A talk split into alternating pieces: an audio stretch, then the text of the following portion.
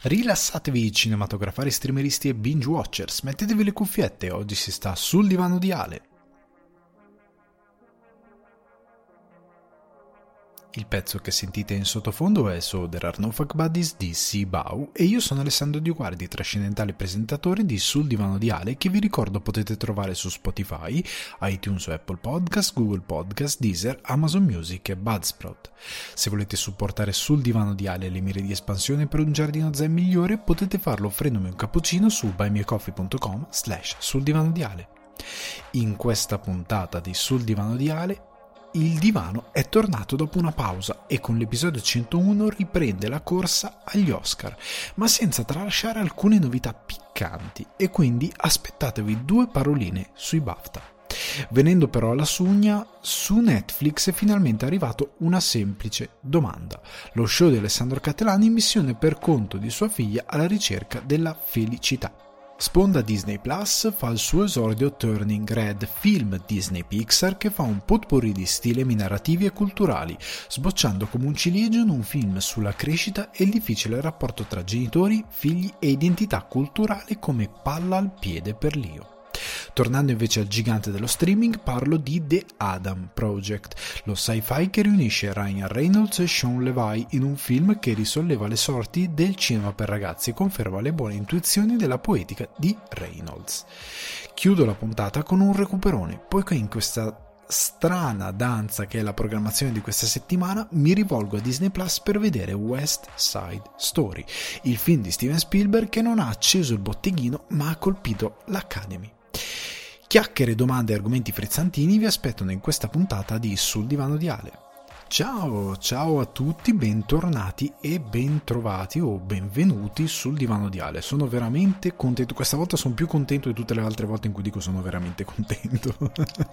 Il motivo è perché eh, chi, voi tutti che mi, che mi seguite, chi magari è nuovo, è appena arrivato non lo sa, ma chi mi segue sa che c'è stato uno stop forzato perché mi sono appunto trasferito, sono tornato in Italia dopo quasi dieci anni di eh, Dublino e oggi sono in questa nuova postazione, ancora sto imparando eh, gli umori diciamo di questa postazione, sto cercando di capire come funziona tutto, come, co- come gestire anche la situazione della camera per chi poi mi vedrà su YouTube, sono un po' spaesato devo dire la verità, c'è stato l'episodio 100.1 per The Batman, vi ringrazio per l'accoglienza che avete dato all'episodio, vi ringrazio per l'attenzione che gli avete dato, nonostante sia stato registrato nella cucina dove vivo adesso, una situazione acustica musica orrenda e con il laptop, con il microfono attaccato alla sedia. Era una situazione paradossale, avrei, avrei dovuto immortalarla con una foto perché era orri- orribile, era una cosa terribile. Eh, oggi sicuramente avrete una situazione audio decisamente migliore, io sono convinto che la situazione è migliorata enormemente anche perché la casa era vuota quando avevo registrato quel, quel, podcast. Oggi la casa è popolata da mobili, libri, quadri. È una casa, effettivamente è una casa a tutti gli effetti. Ma eh, vi ringrazio nuovamente per l'attenzione che avete dato. Tante cose cambieranno, ve ne parlavo già in passato, ora capirete per, avrete capito perché vi parlavo di cambiamenti. Eh, mi focalizzerò molto di più su quello che è il mio lavoro come divulgatore cinematografico, come critico, diciamo, cinematografico, che è più corretto, come eh, content creator, diciamo così, mi focalizzerò tantissimo, questo sarà il mio lavoro eh, da ora in avanti, quindi cambio di carriera totale, visto che avrei anche studiato per fare questa roba, poi c'è oggi una semplice domanda che ci porterà a esplorare anche altri temi comunque ehm, che si legano ecco così si legano. Però Ecco, sono davvero contento perché questo è il mio ambiente, questo è il mio angolo felice quando riesco a lavorare, a fare quello per cui, per cui appunto eh, ho studiato il mio mestiere. Quando riesco a fare il mio mestiere, io sono nel mio angolo felice, quando sono con voi. L'altro, chi mi vede da YouTube vedrà il mio angolo come prende forma, alcune piccole cose che ho appeso al muro. E diciamo che sta tutto, eh, si sta tutto iniziando a definire, nonostante ci sarà di sicuro un altro trasloco tra qualche anno, ma comunque cambieranno tantissime cose. So, sono, sono, mesi, anni eh, di cambiamenti per il divano, per me, eh, per voi che mi ascoltate, che troverete sempre contenuti diversi, rinnovati, nuovi. Eh, davvero vi continuo a ringraziare per quello che mi avete dato in questi anni, per quello che mi state dando. alcuni piccoli risultati si stanno facendo vedere, altri sono sicuro che arriveranno per come si stanno evolvendo molte situazioni situazioni e mm, veramente vi devo ringraziare enormemente. Vi ricordo solo una piccola cosa.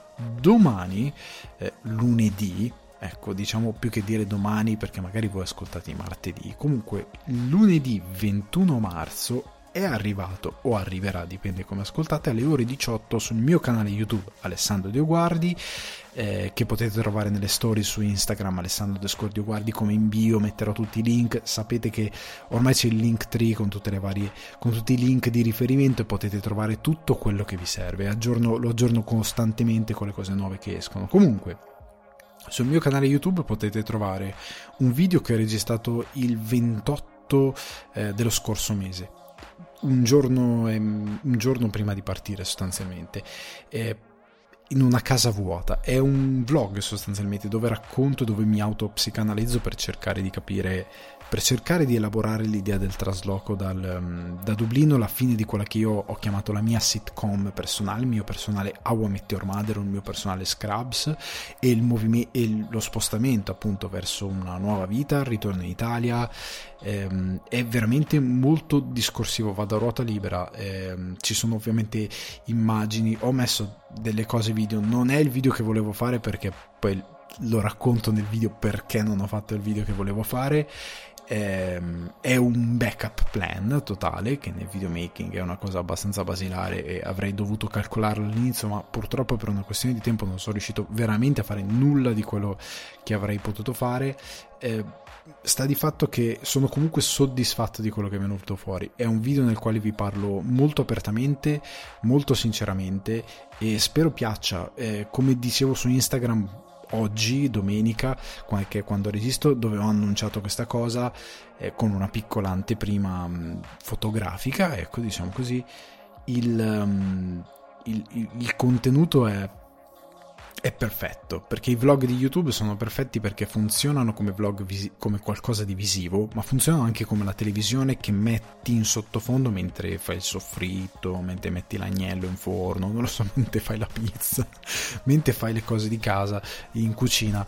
Il vlog va, va bene uguale, pure che ti tieni il telefono attaccato con un trepiedi o sull'iPad come faccio io tante volte, ti guardi le cose anche se non l'avrete in podcast perché sul divano di Ale non ci stava veramente come contenuto, il mio canale YouTube è più vario, è più un, un canale di varietà e quindi ci può stare molto di più.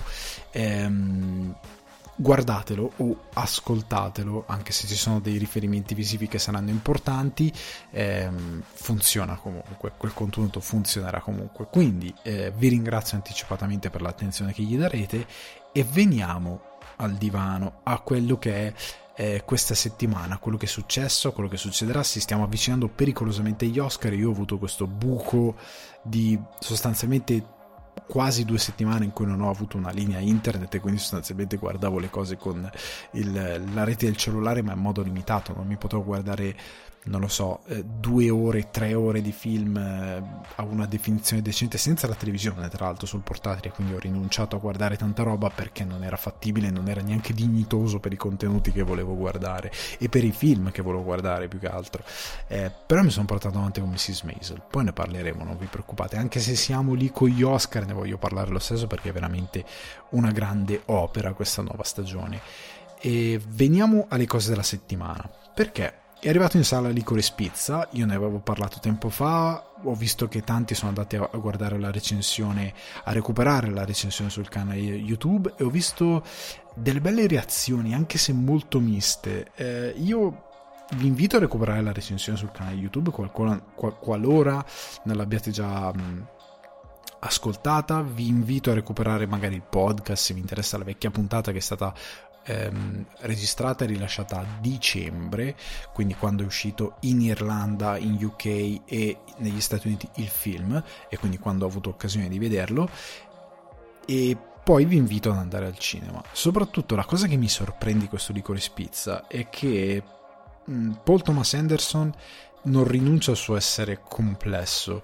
Complessità questo, in questo film ce l'ha a livello di scrittura, a livello tecnica, non perché sia un film cervellotico, perché nel suo fare un coming of age senza stare lì a rifare una recensione lo fa con grandissimo gusto, prima di tutto, con grandissimo mestiere, non fa quello che un qualsiasi mediocre avrebbe fatto, ovvero caratterizzare gli anni 70 come uno spottone eh, disilluso di quello che gli anni 70 erano solo e unicamente nel bello. Paul Thomas Anderson romanza, ma in una maniera molto diversa, non è banale, eh, ma soprattutto è complesso nella scrittura dei personaggi e nella regia del film. La regia del film è veramente studiata fotogramma per fotogramma ed è meraviglioso, movimento di macchina per movimento di macchina, un film stupendo, ma anche se qualora non apprezzate questi aspetti meramente tecnici che poi comunque danno valore all'opera, sono meramente tecnici per magari il pubblico, l'uomo della strada, il pubblico medio, ok? Però il film in sé per sé acquista valore grazie a queste cose, molto più valore, ma per vo- uno spettatore ignaro, metti, io metto caso che uno di voi sia l'uomo della strada e sta dicendo ascoltiamo questo pazzo che parla di cinema, perché devo andare a vedere questo licorice pizza? Io parlo magari anche con dei ragazzi che hanno 18 anni, 17 anni, 16 anni, perché dovete andare a vedere licorice pizza? Perché questo film in verità è per voi Lasciate stare che Paul Thomas Anderson avrà, credo, 50 anni, una cosa del genere, o poco, quasi, adesso non vorrei sbagliarmi, mi sarò sbagliato sicuramente. Eh, però, al, al di là di questo, il film è veramente per teenager ed ha un'energia da cinema per teenager. Proprio si respira quel tipo di vitalità, quel tipo di follia di quell'età. E io credo che dopo un periodo di due anni di pandemia, quasi tre, nel quale una cioè, io immagino un ragazzo che ora ha 18 anni, si è fatto i suoi 16 e 17 anni chiuso in casa, senza poter avere determinate esperienze. E qua alcuni dei protagonisti hanno 15, 16, 17 anni. Ehm, questa è la vostra vita, è il vostro momento e questo film parla di voi e parla direttamente a voi. Ed è, anche se è ambientato negli anni 70, ci sono delle cose che sono incredibilmente universali, per quanto siano cambiati i tempi è il film perfetto per spingervi ad abbandonare le brutte abitudini dello stare in casa, di un certo tipo di comunicazione digitale che non è da demonizzare in toto, solo in alcune parti, e che in questi ultimi due anni vi ha probabilmente mangiato la vita, vi ha messo più ansia sociale, eh, vi ha dato determinate limitazioni, per quanto vi da- abbia dato una certa li- libertà, ma vi ha tolto tanto. E questo film è perfetto per dirvi andate là fuori, correte, fate delle cose, siate proattivi rispetto alla vita, nel senso siate ehm, pieni, cor- correte in continuazione come si fa nel film, perché la, tanti dicono sono uscito al film avevo voglia di correre, perché è un film non solo perché i protagonisti corrono, ma con una ragione, perché c'è energia, perché sono personaggi che possono fare qualsiasi cosa pur essendo teenager e che si cacciano in situazioni che ricorderanno per tutta la vita perché sono teenager, perché fanno cose da teenager e perché vivono pienamente la loro età. E voi che avete avuto questo, avete subito più di altri probabilmente eh, senza andare nelle cose gravi, ma a livello psicologico avete subito più di altri questo periodo storico e vi hanno vi è stato tolto per colpa del, del, del caso, dell'universo, quello che è un periodo fondamentale della vostra crescita. Riprendetevelo. Questo film è per dire potete riprendervelo così. E quindi io credo che sia. Cioè, veramente andrebbero fatte delle proiezioni per i ragazzi. Perché è veramente per voi questo film. Parla di amore, parla de, de, dell'essere teen, parla del. Ehm, de, dell'ambizione, eh, parla del contrasto con gli adulti, perché molti di voi magari mi vedono come un adulto da contrastare per certe idee che hanno e ci sta e va bene. Non sono l'adulto che racconta il film, perché ne racconta altri molto più grandi di me e per certi versi mi sono rivisto in quel contrasto pensando all'io passato e pensando un po' anche all'io presente. Ehm, però veramente c'è molto che vi può offrire Licorice Pizza e andate a vederlo. Io vi prego e cercate di guardarlo con quest'ottica che vi ho appena dato, perché è quella giusta per guardare il film. È un film anche di movimento, non, può, non ci si può annoiare con questo film, veramente annoiarsi con questo film vuol dire, Dio mio, non avere un briciolo di vita in corpo, per quanto mi riguarda. Comunque, veramente andate a guardare questo film, perché nonostante le accoglienze miste di, del pubblico, diciamo generalista, secondo me molte opinioni negative sono veramente immeritate. Quindi andate a guardare Licorice Pizza. Venendo invece a eh, un altro film che è arrivato, anzi no, scusate, sempre riguardo Licorice Pizza perché ehm, ci sono stati BAFTA che approfondirò poco dopo, però Licorice Pizza ha vinto la miglior sceneggiatura originale ai BAFTA. È un segnale molto importante. Eh? E ricordatevi che mercoledì 23 saranno in live con i ragazzi di Cinefax proprio per parlare di coming of age movies e di Licorice Pizza. Quindi segnatevi l'appuntamento su Twitch mercoledì 23 alle 21.30, sapete l'orario. Venendo invece a film che sono arrivati in sala, c'è Bell di Mamoru Osoda, portato in sala da Coach Media tramite Anime Factory. E um, una cosa che ho corretto a un ragazzo che mi scriveva su Instagram: non è in distribuzione limitata, è in 260 sale ed esce come un film normale. Però andatelo a vedere.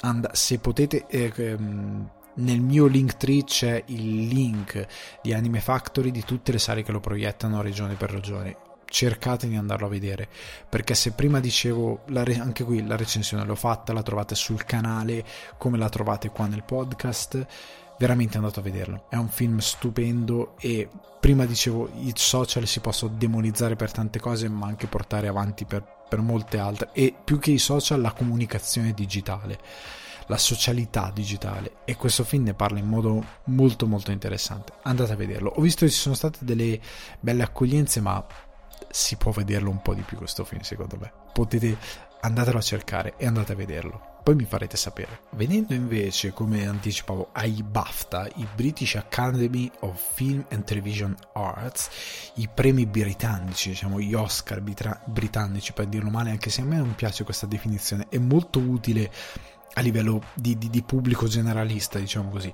Però è una brutta definizione, un grandissimo premio, sono, dei, dei, dei, sono, ah, sono veramente meravigliosi BAFTA, quindi perché? Comunque, eh, la serata si tiene al Royal Albert Hall di Londra, dove ha trionfato Il potere del cane di Jane Campion, che ha vinto come miglior film e miglior regista, i premi diciamo più importanti. Eh, poi c'è stata la sconfitta di È stata la mano di Dio che credo che si ripeterà anche agli Oscar perché Drive My Car di eh, Ryusuke eh, Amaguchi, eh, se pronuncio bene il cognome, è veramente... Io lo devo recuperare in questi giorni perché finalmente lo posso vedere, eh, però veramente ha ricevuto troppi riconoscimenti, troppa attenzione per permettere stata la mano di Dio per poterlo, di poterlo insidiare. Io credo che la sconfitta si ripeterà anche agli Oscar. È un anno sfortunato per il film di Sorrentino perché per quanto meraviglioso ha un contendente di un certo livello per quanto riguarda l'accoglienza della critica perché io non l'ho ancora visto quindi non, non so dire niente, lo vedrò in questi giorni. Ma il film che ha veramente dominato è stato Dune perché con 11 candidature ok? Ne ha vinte ben 6, tutte di area tecnica. Ha dominato l'area tecnica, eccetto la miglior regia, e ora ne parliamo.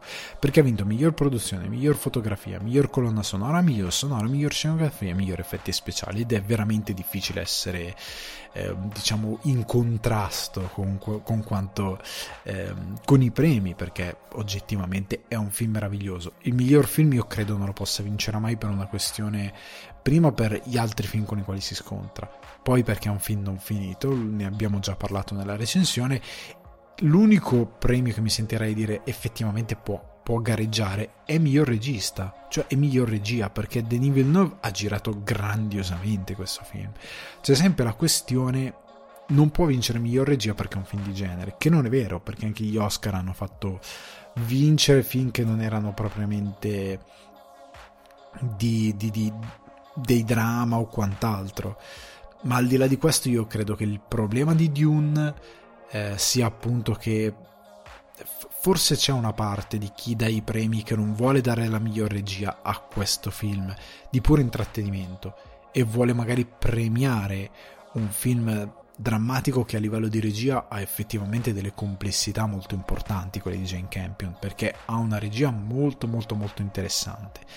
Ehm, che indica Sam Elliott che lo ha criticato, eccetera, eccetera. C'è stato questo battibecco tra lui e la Campion, lui l'ha chiamato un film che, non è, che fa schifo, che non è un film, che non è un vero western, la Jane Campion gli ha detto di non comportarsi eh, da, da, da, puttanella sostanzialmente di, e di riconoscere e, e di una sorta gli ha detto quasi di stare al suo posto gli ha detto ma lui è un cowboy non è un attore ehm, c'è stato questo scontro un po' a distanza che è stato molto divertente ma al di là di questo ehm, il potere del cane ha delle complessità di regia che ne fanno un western molto differente da quello che noi concepiamo a livello di intrattenimento molto spesso, perché molte volte il western è un genere di intrattenimento, ecco, non è un genere eh, nonostante si sia aperto molto spesso al dramma, eccetera, eccetera, è principalmente un genere di intrattenimento, un genere che offre ehm, lo scenario per determinate storie,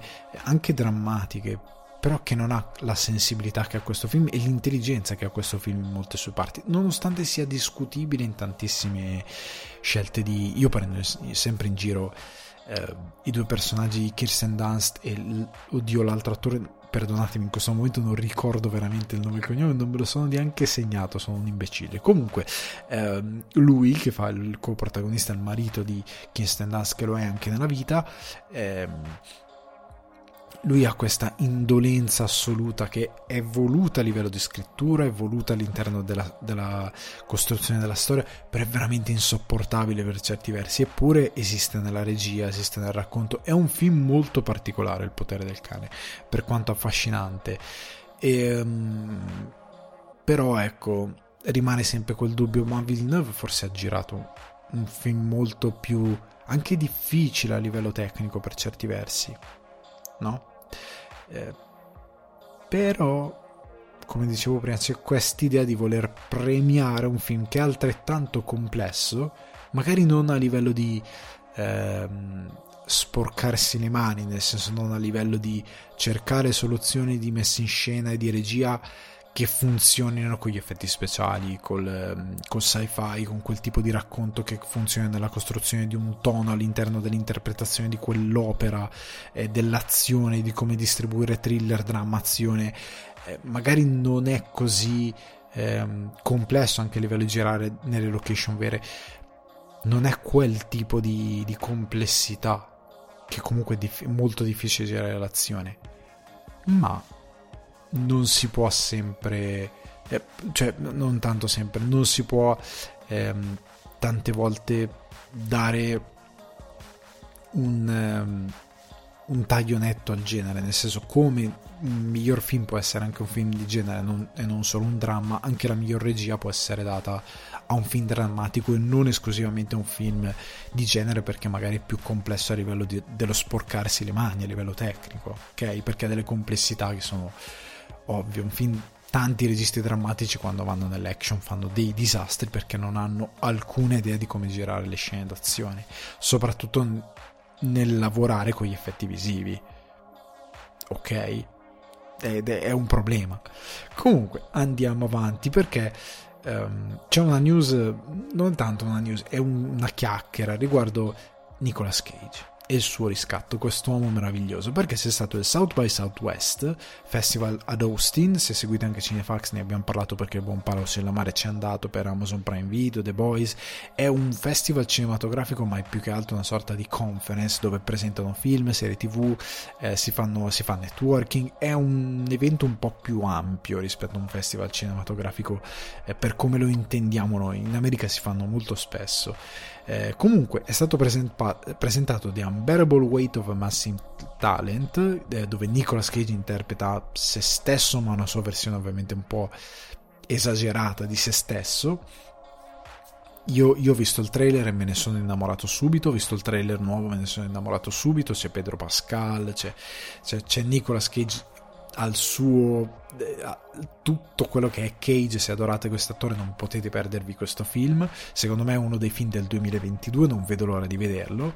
E per certi versi è andato in scena quello che è stato il riscatto di Cage perché questo film è un po' una celebrazione di quello che è Nicolas Cage per il cinema. Perché purtroppo internet come dico spesso ha portato avanti questa idea che sia un pessimo attore quando in verità è almeno in una decina di ottimi film, di film grandiosi.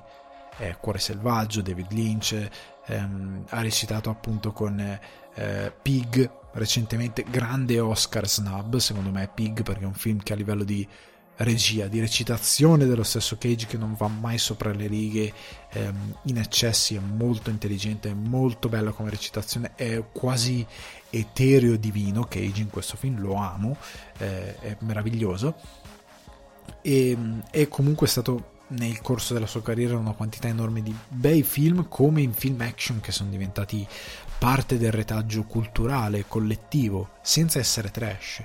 Poi certo ha fatto tanta roba da uh, straight to video filmacci magari uh, d'azione di puro intrattenimento con dei livelli infimi di sceneggiatura di, uh, di regia di uso degli effetti visivi e degli effetti speciali è innegabile che Cage faccia un po' tutto.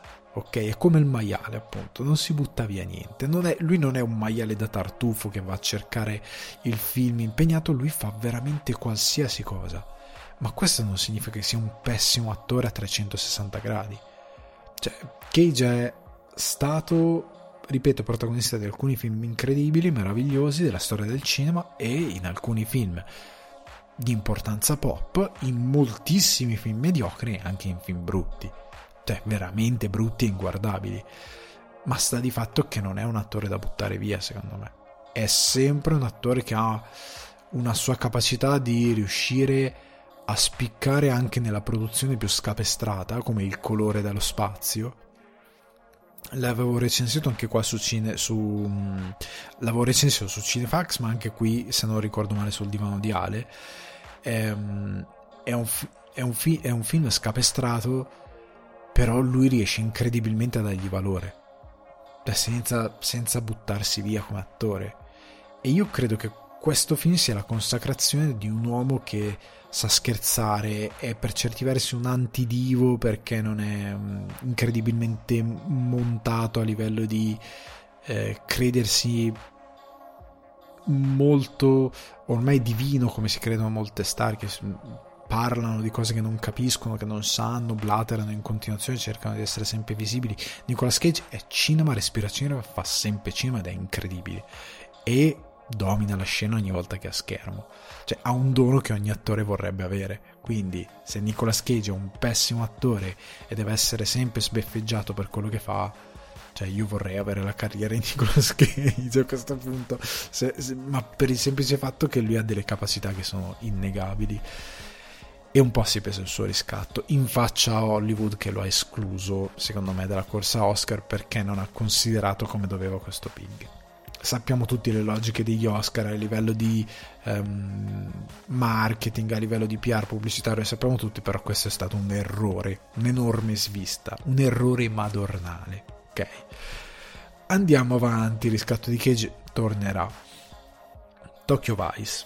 Tokyo Vice, ne ho parlato anche su Instagram, eh, serie di HBO Max, eh, sogno nel cassetto di Michael Mann da diverso tempo, ispirata dal libro giornalista Jake Edelstein, eh, adattato da JT Rogers, eh, e nel quale si racconta eh, questo reporter che negli anni 90 si fissa, eh, il libro di Edelstein sostanzialmente quasi autobiografico, cioè sostanzialmente c'è molta realtà in quello che racconta ed è lui che negli anni 90 si fissa con lo scoprire la pancia criminale di Tokyo, tutto quello che in superficie non vediamo e quindi va molto ad affondare in, in quello che succede. C'è anche della parte fiction ovviamente in questa serie perché altrimenti ci sarebbe poco diciamo da mettere in scena però è molto interessante. C'è Ansel Elgort che eh, vedremo oggi in West Side Story, ne parleremo oggi in West Side Story, Baby Driver, bravissimo attore che interpreta appunto Edestein. Eh, al suo fianco c'è Ken Watanabe, attore meraviglioso, Rinko Kikuchi e molti altissimi interpreti di un certo livello sia giapponesi che eh, internazionali. Michael Mann dirige l'episodio pilota per gettare un po' il mood di quello che è la serie e poi che tra l'altro è stata girata in Giappone, quindi on location, non avremo green screen orribili e robe di questo tipo. Eh, la serie debutterà il 7 aprile su HBO Max con tre episodi e ritornerà successivamente ogni giovedì con due episodi fino al 28 di aprile. Um, quindi sono 9 episodi in totale se non vado errato e in Giappone arriverà anche sul servizio Wow Wow che hanno come piattaforma streaming che hanno in Giappone. A questo punto oltre ad essere enormemente in hype se non avete visto il trailer di Tokyo Vice andatelo a vedere perché è formidabile e preannuncia una serie di un certo livello. Um, HBO Max sta puntando su prodotti veramente di altissimo livello, sia a livello di animazione, sia a livello di live action, a livello di serie, che a livello di film, perché eh, stanno facendo il film di Batgirl, tutto l'universo di Batman a livello di serie, a livello di animazione, ehm, questo ehm, Tokyo Vice e moltissimi altri progetti che stanno producendo veramente fuori scala il livello di che il livello di televisione che, e, e, di produzioni che HBO Max sta eh, proponendo e offrendo. Um, io onestamente in modo del tutto egoistico avrei sperato in Michael Mann alla regia di tutta la serie. Perché Michael Mann è uno che prende una location e ne fa narrazione di quello che è il suo, il suo, il suo il setting non è solo un mero strumento per dare qualche luce, qualcosa di interessante, ma diventa veramente un protagonista del film, come in Collateral, come in moltissimi altri film. E qua, mm, cioè a Tokyo, sono gli anni 90, c'era Yakuza, cavolo, non puoi lasciarmi Michael Mann in panchina. Io spero che chi lo, l'abbia seguito dopo l'abbia davvero ricalcato per cercare minimamente di dare un po' di, di, di, di protagonismo a questa, a questa città, cioè di renderla parte integrante del racconto. Io ci spero tantissimo. Ehm, però egoisticamente avrei voluto Michael Mann a dirigere tutta la serie e basta, chi se ne frega degli altri. Eh, comunque non sarà così.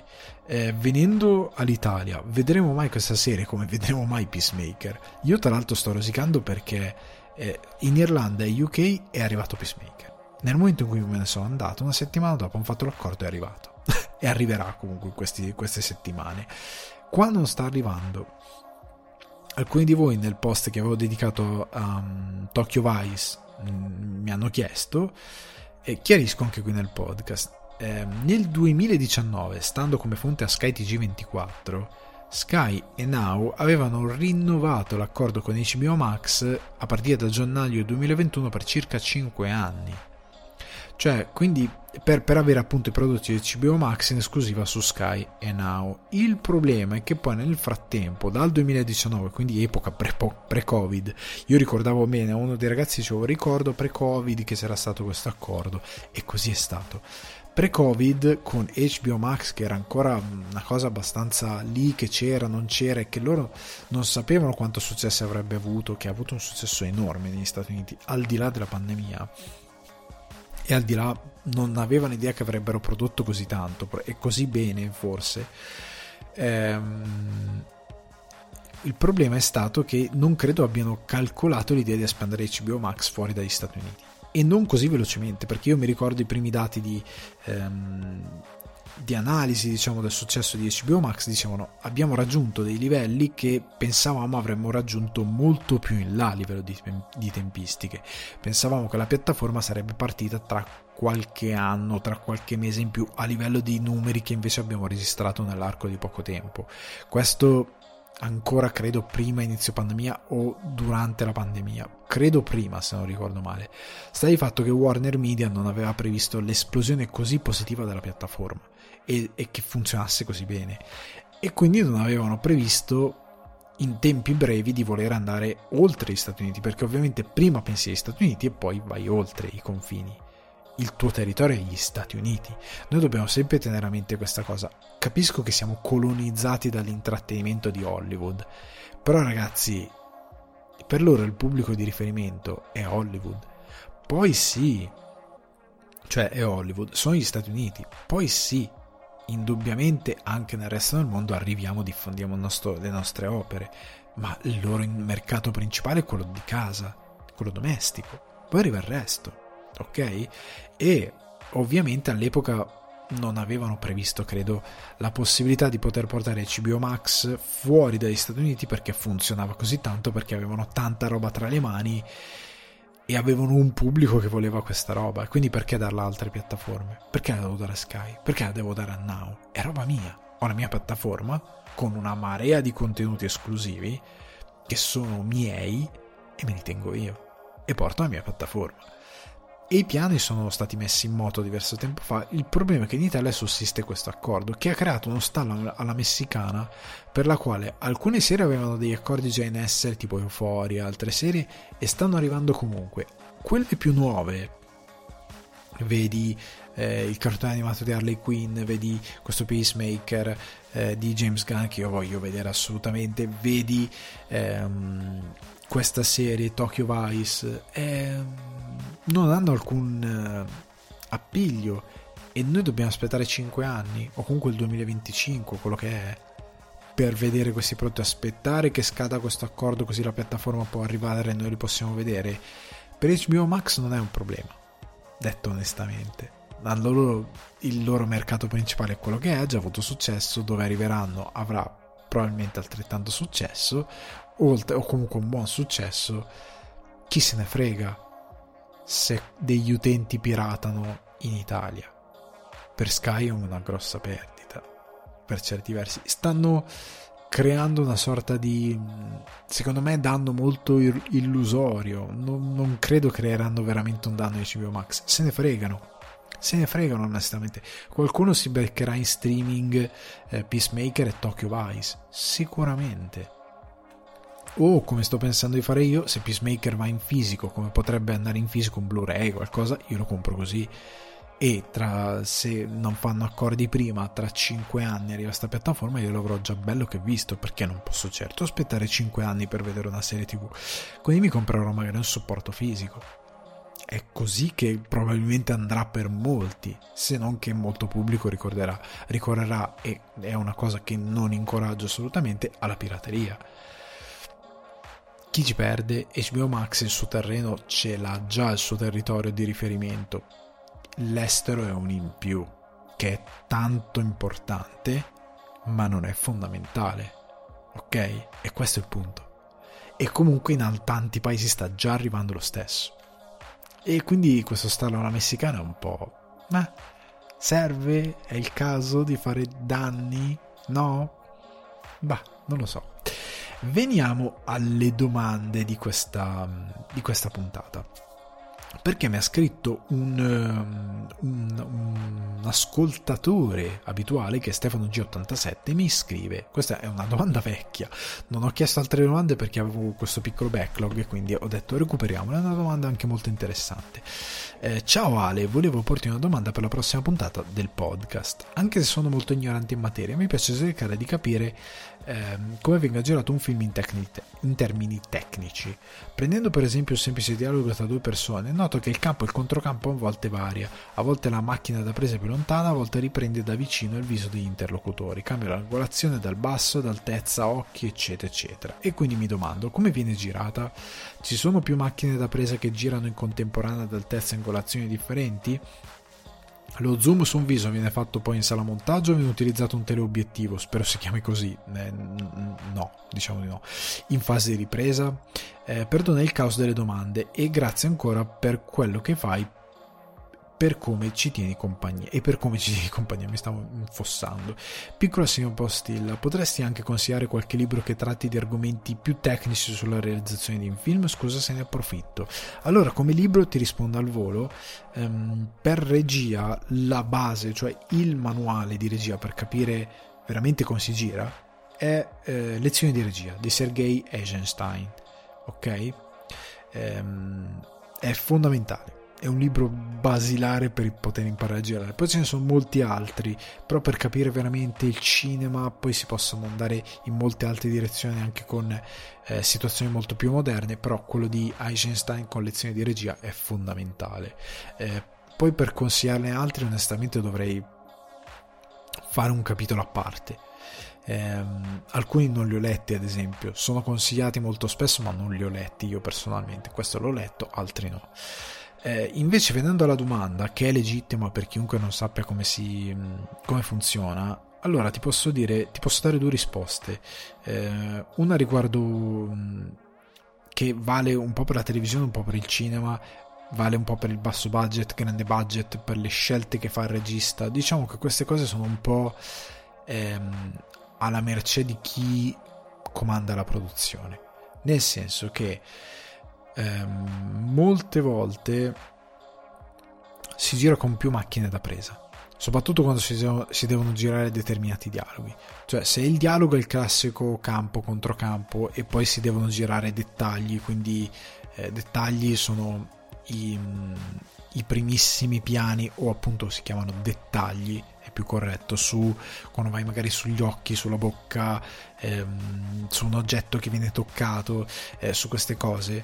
Ehm, a volte si gira con più macchine da presa cioè, nel senso che qualche proprio mi hai scritto questa domanda e qualche tempo dopo ho visto un dietro le quinte di um, A Quiet Place dove facevano vedere una scena con Krasinski che era girata con due macchine da presa. Lì evidentemente Krasinski a livello di produzione anche per risparmiare tempo perché il tempo nel cinema è veramente denaro. Cioè se, se per girare una scena ci metti una settimana perché la vuoi girare con una sola macchina da presa, perché vuoi determinate condizioni che siano perfette, eccetera, eccetera. Quella settimana è costo di personale, di ehm, elementi sul set, di quant'altro, è costo. Devi pagare le persone, devi pagare le attrezzature, devi pagare tutto quello che vai a utilizzare, devi pagare gli attori che devono investire più tempo, costa di più.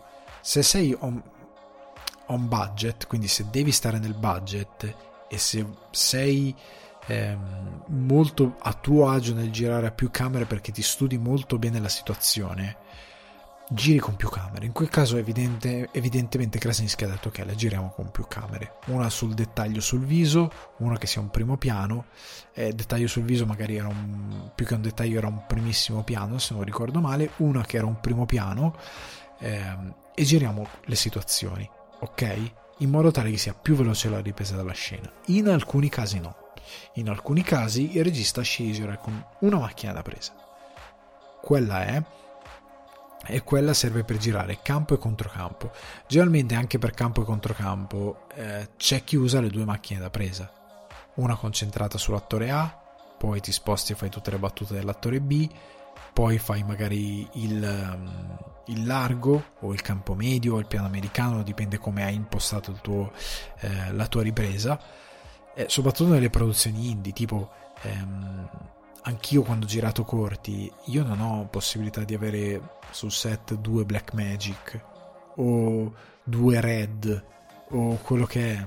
Io non ho possibilità di avere due macchine da presa per poter girare un dialogo tra due personaggi in campo e controcampo, eh, anche ad altezze eccetera, diversi, con due macchine da presa e avere i due punti macchina coperti. Non, non posso e quindi sono costretto a farmi un culo enorme prendete limoncello perché tanti mi hanno detto cavolo ma in quanto l'hai girato limoncello? Per quanto semplice sia. Però ho detto guardate ragazzi in uh, una mattinata e un pezzetto l'abbiamo girato. Quindi in sette ore massimo l'abbiamo girato anche meno a livello effettivamente di tempo eh, di ripresa. Ehm, e anche l'altro corto che ho fatto Because of War, Last and Love eh, porca miseria quando poi dico i tempi che ho impiegato per girare mi dico ok interessante questa cosa. Perché effettivamente con una macchina sola con tanti personaggi con tante ehm, con un blocking per quanto semplice però che richiede tempo non è facile girare in quei tempi facendo tornare tutto con una decenza anche a livello di performance degli attori. È molto difficile perché c'è anche quello. Un attore ti sbaglia la performance, deve rifare quanti CH hai a disposizione. Gli americani solitamente ne hanno un botto, è anche per questo che i film costano tanto. Però se sei nell'indie magari no. Cioè, de- pu- avere più macchine ti può aiutare a risparmiare tempo e soldi perché hai pochi chuck devi fare quello che devi fare, hai due macchine, cerchi di fare i due punti ripresa uno con due eh, situazioni diverse e le fai nel minor tempo possibile in modo tale da andare avanti e evitare di bruciare soldi. Ehm, anche nelle serie tv ti, ti, dico una cosa che fanno sempre nelle serie tv se guardi Scrubs se guardi serie tv anche um, cioè che magari hanno non hanno la, la, quella cosa ignobile di ehm, girare in stile sitcom molto eh, cioè perché generalmente le sitcom Friends o quant'altro c'è il largo e il piano americano. Raramente c'è un primo piano su un attore. Sono sempre to, un medio se proprio se, se, se hai proprio voglia di la camera non si muove sono camere fisse che girano che hanno quei punti macchina ben precisi che stanno lì dove devono stare perché bisogna andare bisogna andare bisogna andare ok? Bisogna produrre devi fare 24 episodi da 25-30 minuti devi andare ok? Quando invece capita come in Scrubs situazioni dove la macchina da presa si muove, situazioni dove i, protagonisti si muovono, camminano per la scena, devi inventarti qualcosa che ti permetta di risparmiare tempo. Una cosa che in Scrubs, ad esempio, se lo riguarderai, noterai sempre come in moltissime altre serie TV, è questa cosa, sono due personaggi che camminano. La, te- la, camera sta di fronte a loro, quindi loro camminano uno di fianco all'altro e parlano e vengono verso la camera e la camera va verso indietro. A un certo punto il dialogo, anche per avere un minimo di dinamica, deve esserci due che si affrontano perché anche a livello di, eh, di ritmo o di quello che è semplicemente il momento drammatico devono dirsi qualcosa di più incisivo e devono avere quel eh, devi avere anche a livello di montaggio quella cosa campo contro campo perché l'inquadratura larga non funziona. Come il piano americano magari non funziona perché non dà drammaticità. In quel momento devi avere un'incisività. Quindi cosa fanno i due attori? da che cammino verso di te? A un certo punto uno si ferma l'altro là gli si piazza davanti e la telecamera cosa fa? boom! Va su uno. E tu hai poi improvvisamente campo e controcampo dei due che parlano. Quindi hai dato un minimo di dinamicità alla tua scena eh, non l'hai resa banale perché lo show non ha quella voglia di rendere tutto piatto ma vuole dare dinamismo a quello che viene ripreso. Hai dato il dramma con questo espediente. E in Scrubs c'è una valanga di volte come in altre eh, serie tv c'è questo espediente. Due che, che, che, che parlano a un certo punto uno si ferma e l'altro pam, si piazza davanti e parte campo, campo e controcampo classico. È una tecnica che si usa tantissimo e che ti aiuta anche un po' a risparmiare tempo per certi versi perché poi i punti macchina sono cioè da che facevi quella cosa poi improvvisamente puoi fare il classico campo e controcampo. E magari è una macchina da presa sola perché poi i budget sono quelli, i tempi sono quelli, magari ne hai una sola, anche se nella TV tendi ad averne almeno un paio, almeno perché appunto devi, hai necessità di coprire molto materiale in tempo molto breve. E quindi vai, vai, vai, vai, vai. Però puoi utilizzare anche questi espedienti se hai delle ehm, hai una ricerca un attimino stilistica un pochettino più ambiziosa e quindi sì molte volte sono più macchine in, in, scena, però molte volte dipende dal budget, molte volte dipende anche dal regista. Sono registi che dicono io non voglio girare con più camere, voglio girare con una camera perché questa scena magari gli richiede una camera, però per i dialoghi tante volte sono due, tante volte per i dettagli ci sono più macchine, più, più macchine per riprendere più cose sul set per evitare di stare ore, ore e giorni perché fai conto che eh, una cosa che la gente non capisce leggendo una sceneggiatura, se voi leggete una sceneggiatura, una pagina di sceneggiatura, la leggete, in, cioè, la leggete veramente in poco. Io non so se avete mai letto una sceneggiatura, ma si legge veramente in, in, in una manciata di, di, minuti. Cioè, oddio, una, minuti no, però non è come un libro che magari ti impegna una settimana. La sceneggiatura ti metti lì un'oretta, la leggi, anche meno, dipende dalla sceneggiatura. Cioè, te la bruci molto velocemente. Il testo è molto asciutto, un testo molto tecnico il problema è che girami con la pagina. Cioè, un minuto di una sceneggiatura, cioè una pagina di una sceneggiatura non è un minuto di film. Tante volte. Dipende da cosa c'è scritto su quella pagina. Magari è tutto dialogo e magari sono un paio di minuti. O magari eh, è un film action e in una riga di quella sceneggiatura, di quella pagina c'è scritto ehm, prendiamo, eh, non lo so, una, ehm, una cosa molto ehm, semplice come Booksmart, c'è la scena dove loro due sono nella casa e si dividono, si separano, poi quella si butta nella piscina, poi esce e poi hanno quella discussione. A livello di sceneggiatura saranno poche pagine, perché è molto visivo e poi c'è quel dialogo lì molto serrato. Ma a livello poi di messa in scena è un po' di più il tempo che occupa. Come un film come Il Signore degli Anelli, magari la sceneggiatura è molto più stringata di quello che noi ci possiamo aspettare. Però magari una scena di ehm, Aragorn, ehm, non lo so, fa questa cosa XYZ, per girarla magari ci impieghi due giorni. Cioè, è questo il punto. Come The Green Knight. Guardate il Green Knight, la scena quando arriva effettivamente il Cavaliere Verde entra in scena col cavallo e gira lì. Può sembrare una scena facile, ci è voluto un botto per girare quella scena, ci vuole veramente un botto per girarla. Quindi tante volte una pagina di sceneggiatura non corrisponde a un minuto, non è sempre uno a uno.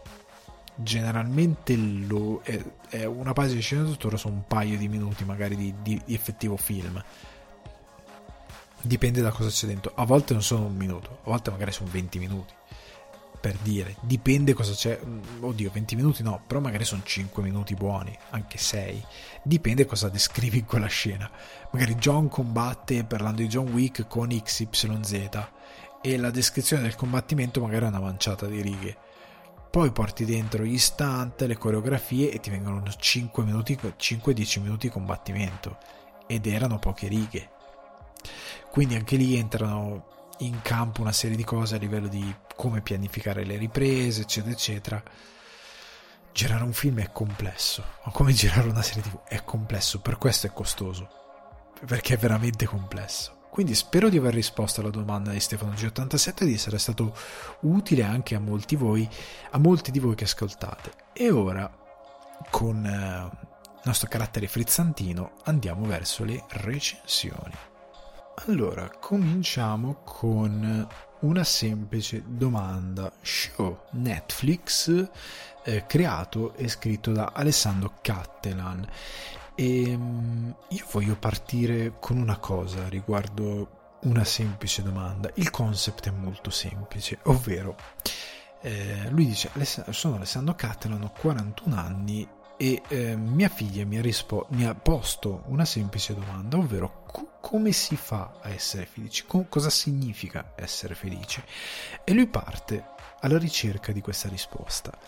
Io ho letto online non i commenti dell'uomo della strada, perché l'uomo della strada ha amato questo, um, questo, questo show perché non è, un, non è un documentario, non è un reality, è uno show è letteralmente uno show, come fanno eh, gli americani con la serie di Letterman, è proprio uno show. Non è un documentario. Per me è sbagliato la, l'idea di docu-serie, è uno show.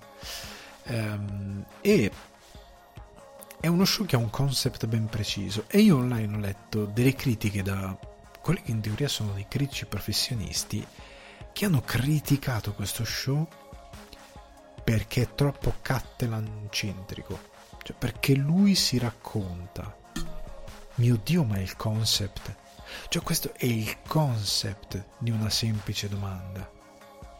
Cioè, io non capisco molte, molte volte, in tutta franchezza, chi, si, chi viene buttato. Io credo che questa gente sia stata forzata a fare critica.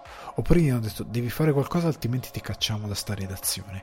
Ah, ok, fa- faccio, faccio, critico televisivo. Vabbè, andato alla televisione la guardiamo tutti, la guardo pure io con, eh, mio compagno o la mia compagna la sera o da solo con, con i gatti o con i pulcini, qualsiasi animale abbiano. E allora faccio questo perché questo è la base.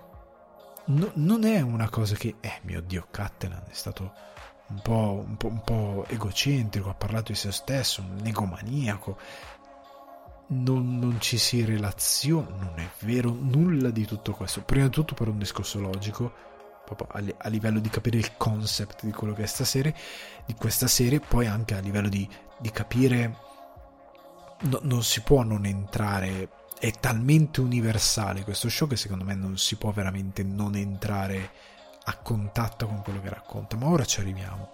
L'altra cosa che ho sentito, ho letto, ripeto, da critici in teoria professionisti, è che è banale parlare della ricerca della felicità oggi, è banale. Viviamo un momento storico molto complesso, che al di là del Covid ha visto una quantità enorme di gente negli scorsi anni, ancora prima della pandemia, essere sempre più soggetta a malattie mentali, a depressione.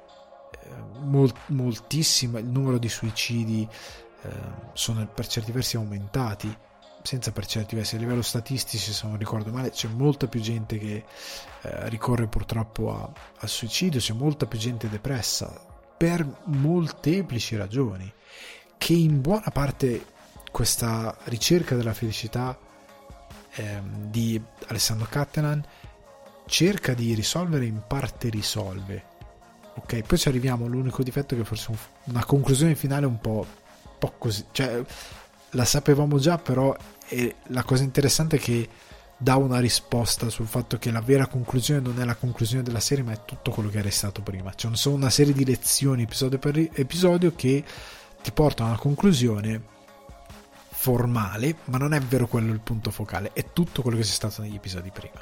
Ok? È per me molto furba come cosa, molto intelligente, molto più raffinata di quanto si possa eh, pensare. Ma al di là di questa cosa che stavo dicendo, parlare di cercare la felicità non è per nulla banale. Viviamo in un presente nel quale le persone fanno un'enorme fatica a trovare la felicità, a darle un senso, a capire come, ehm, come gestirla, come effettivamente sentirsi realizzati, come essere felici, cosa vuol dire essere felici? E non credo sia per nulla banale l'idea di poterne parlare, perché io vorrei capire chi altro ne ha parlato e chi altro ne ha parlato avvicinandosi allo spettatore pur parlando di, di se stessi, perché io credo che questa serie, questo, una semplice domanda sia un po'... Um, un punto di svolta per eh, Alessandro Cattelan che è arrivato a essere il prototipo dello showman moderno. Cioè per me da ora in poi in Italia devono essere non tutti come lui che lo devono copiare, però devono capire da dove viene lui, che cosa fa, che non è un uomo stupido, cioè, io ci sono cresciuto con lui, siamo anche vicini, lui ha 41 anni, io ne ho 34, quasi 35, siamo anche vicini a livello anagrafico, ehm, però lui mi ha cresciuto per certi sensi, no? questa differenza di età lo rende comunque il ragazzo più grande che vuoi imitare, che vuoi diventare. Io non volevo diventare come lui, però nel senso lo guardi un po' come un vicino alla tua generazione, ma comunque più grande eh, che fa delle cose che vorresti fare come ragazzo, ma anche quando crescerai. È, un un fra- è stato un fratellone grande televisivo. E mi fa piacere vedere dove è arrivato perché è un uomo che legge tantissimo, un uomo che ha una, sembra avere una discreta cultura pur nascondendola per molti versi ehm, e che ha una certa intelligenza e che ha acquisito una certa intelligenza come showman andando sopra tantissimi altri della vecchia scuola. In televisione non c'è nessuno come lui considerando che la televisione ora è ridotta a fare, a parte i soliti noti, a fare di showman personaggi che eh, cantanti, ehm, chef, personaggi che magari vengono calati in situazioni che non sono aderenti al loro, ehm, al, al loro campo, che non sanno, ehm, che si devono affidare a degli autori perché non hanno delle grandi doti di showmanship, che non hanno delle idee, che non hanno possibilità di scrittura e che finiscono tragicamente a fare roba che non dovrebbero fare. Catalan è veramente un unicorno nel nostro intrattenimento e ha moltissime doti che poi andremo a sciorinare anche all'interno di questi sei episodi da meno di 30 minuti l'uno. Io me la sono fumata tutta la serie per dei motivi che ora eh, vi spiegherò. Nella serie ci sono ospiti come Roberto Baggio, Gianluca Vialli, Paolo Sorrentino, Geppi Cucciari, Elio, Francesco Mandelli, Roberto Giovalli, che è un deus ex machina della TV di Mediaset della TV anni 80 italiana ed è fondamentale, poi ne parleremo, più che altro per il discorso sulla ricerca della felicità e su molti altri discorsi. E nonostante questi ospiti, i famosi non sono il fulcro della serie. Servono moltissimo a, a parlare puntata per puntata di un punto ben preciso, perché la cosa bella di questa serie è che lui in ogni puntata, in ogni singolo episodio ti va a toccare qualcosa eh, che serve un punto focale eh, della nostra esistenza che può essere appunto eh, l'amore, eh, la carriera, la mortalità, eh, l'infanzia, eh, i ricordi, il nostro lascito, ehm, tutto quello che riguarda la nostra vita, che sono punti fondamentali della nostra vita, per capire che porzione hanno all'interno dell'idea di felicità. E questi famosi sono relativamente importanti. Cioè le figure più importanti sono, lui a un certo punto parla con uno psicologo. Lo psicologo è fondamentale in questa serie. Come fondamentale, scusate, leggo il nome, è Mogadat, questo ex, ehm, diciamo, modo scorretto CEO di uno dei progetti di Google che si è licenziato dopo la perdita del figlio e ha iniziato questa sua ehm, ricerca della felicità egli stesso trovando una sorta di sistema cercando di razionalizzare cosa può essere la felicità per le persone. E ce ne sono molti altri, ma questa è una figura molto interessante ed è molto importante per il percorso che fa Catena. E la serie, una semplice domanda, eh, ha un vantaggio meraviglioso perché è tra il serio e il faceto, nel senso che lui riesce ad avere una scrittura e degli intenti molto alti all'interno della ricerca all'interno di quello che lui vuole fare, ma allo stesso tempo, perché comunque, ripeto, parla di morte, eh, di mortalità, di amore, di figli, dell'essere genitori, eh, di, parla di temi veramente fondamentali, veramente importanti, e poi nel mezzo ci mette tutto il suo retaggio culturale pop, che è anche vicino a moltissimi, cioè c'è una presa in giro, senza farvi particolari spoiler, di quattro ristoranti, eh, va a beccare questo Roberto Giovalli che oltre ad avere un significato molto profondo all'interno della serie e all'interno di uno degli argomenti è uno di quelli che appunto ha dato lui il retaggio culturale. E noi siamo fatti di questo. Cioè la cosa che, io,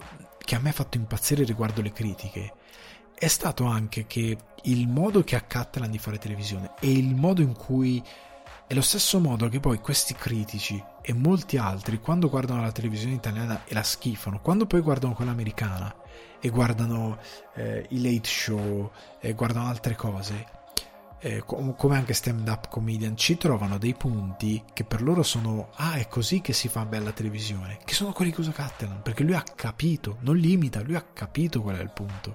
Cioè gli americani usano tantissimo il loro retaggio cult- culturale che per certi versi ci ha colonizzato e noi sen- a-, a, volte abbiamo in testa delle, va- delle battute su VIP e quant'altro, a volte il pubblico generalista manco capisce certe battute che fanno perché riguardano il loro retaggio culturale pop che usano per fare comicità e che creano cose che poi arrivano anche a noi.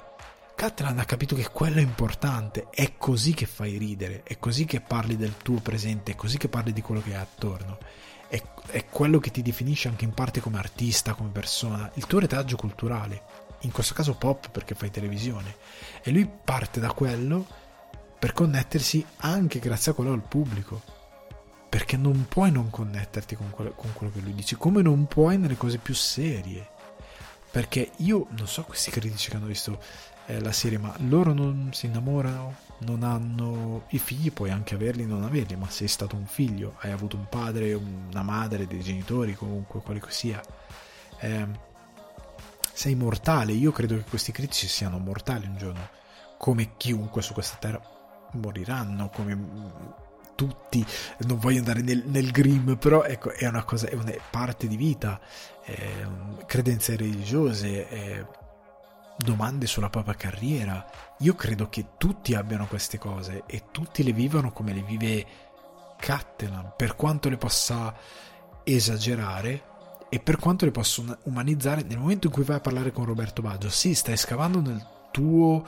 Ehm, nel tuo retaggio culturale, che è anche il mio. Io da bambino contavo i passi come Roberto Baggio, cioè facevo delle cose perché vedevo farle Roberto Baggio. Era, è il mio eroe tuttora eh, per me è una figura importantissima Roberto Baggio, è un, veramente un atleta eroico, eh, è un esempio di vita, è un esempio eh, come atleta, è un, io avevo un professore di fisica alle scuole superiori che prendeva come esempio Roberto Baggio per spiegare alcune cose degli studenti che non avevano voglia di studiare, eh, per spiegare la dedizione, per spiegare il, il, raggiungimento dei risultati, per motivarli molto spesso. E, e lui lo prende e ne prende i lati conosciuti ma meno diffusi e ci gioca con Roberto Baggio per arrivare a qualcosa di molto ben preciso ed è sempre interessante. La stessa cosa fa con Sorrentino. Sorrentino gioca, parla di ricordi e con... parli di ricordi con Sorrentino, perfetto. Ci giochi, perfetto ancora perché è uno che sa giocare. Devi parlare di immortalità, parli con Gianluca Vialli, perfetto. Io spero tantissimo, mi sono augurato tutto il tempo che, eh, come faccio ogni volta che ci penso, che Vialli stia meglio Ehm, però pa- parla anche di lascito, parla anche di avere figli, parla anche di affrontare la vita. Ehm, ogni personaggio che è un, una guest star, diciamo un VIP, non è buttato lì a caso, ha uno scopo ben preciso all'interno della scrittura dello show.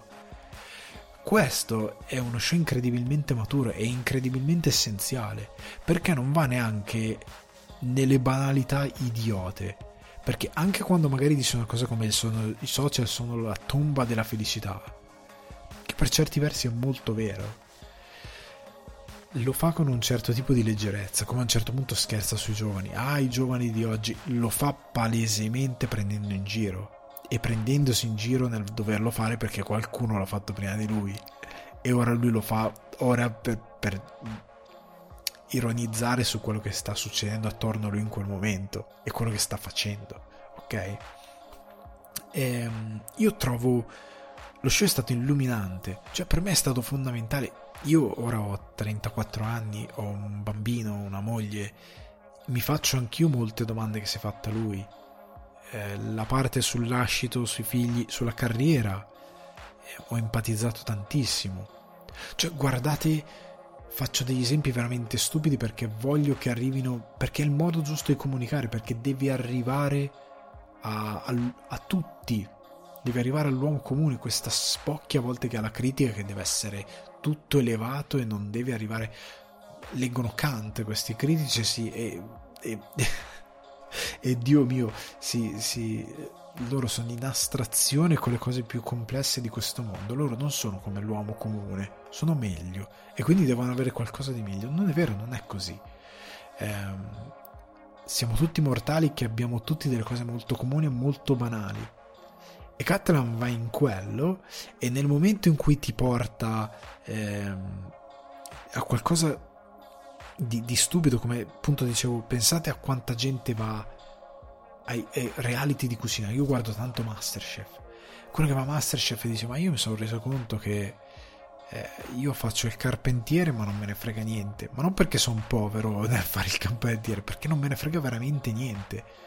La famosa frase, e qua diventa fondamentale il ruolo di Giovanni, bellissimo quell'episodio sono troppo vecchio per fare cose che non ho voglia di fare, adesso non ricordo bene come andava avanti, o forse era solo così, sono troppo vecchio per fare cose che non ho voglia di fare. È, tro- è veramente interessante ed è illuminante. Ora non vi dico altro perché è bello come arriva a determinati punti. Ripeto, sempre facendo dal serio il faceto, arriva a determinati punti in modo giocando, ma poi prendendosi molto sul serio con delle domande molto serie alla base.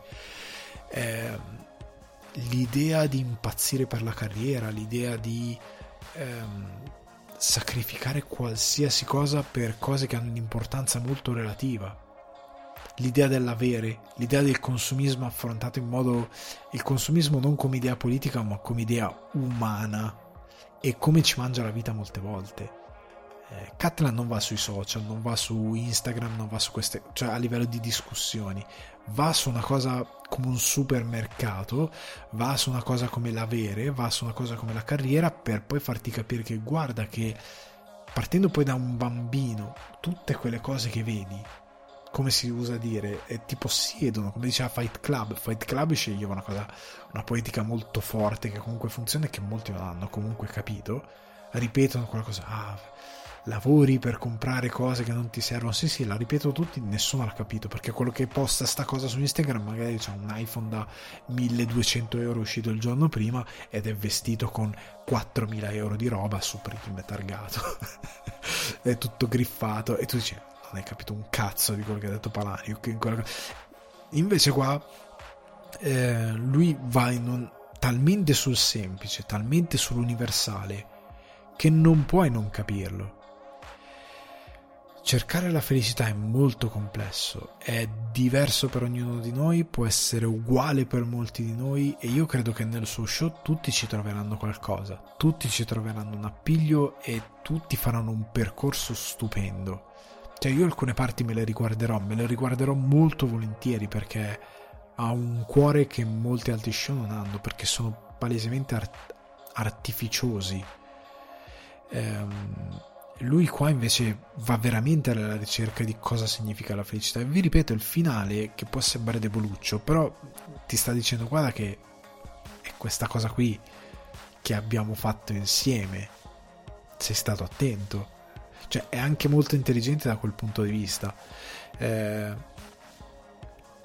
e io è uno dei, delle opere dei prodotti Netflix Italia più interessanti che ho visto e, ehm, e non pensavo mai che la televisione diciamo, italiana avrebbe partorito uno show di questo tipo. È così moderno, così intelligente, è così interessante, così capace di arrivare a tutti, secondo me. Cioè, per me Catalan va, va preservato. Eh, e questo show dovrebbe essere guardato da tutti per capire quali sono le priorità, per capire quali sono le cose importanti, per capire ehm, dove risiede davvero la felicità, che poi, ripeto, per ognuno è una cosa diversa, per ognuno è una cosa veramente diversa. E il discorso non si riduce mai a minimi termini stupidi. Ripeto, è un linguaggio molto semplice ma con una dietrologia molto più complessa. E i personaggi che sono lì sono molto utili a farti capire che le cose sono molto più complesse di come ti si può far arrivare attraverso una leggera eh, messa in scena delle cose. E Catalan in molti casi è. Cioè, c'è un confronto con un prete che è meraviglioso. Lungo una puntata capisci che c'è qualcosa di veramente di cat tra Catalan e questo prete veramente sono due mondi che non si incontrano veramente se è uno scontro non, non, non ci stanno non, cioè, c'entrano veramente niente quindi una semplice eh, domanda per me è promossissimo.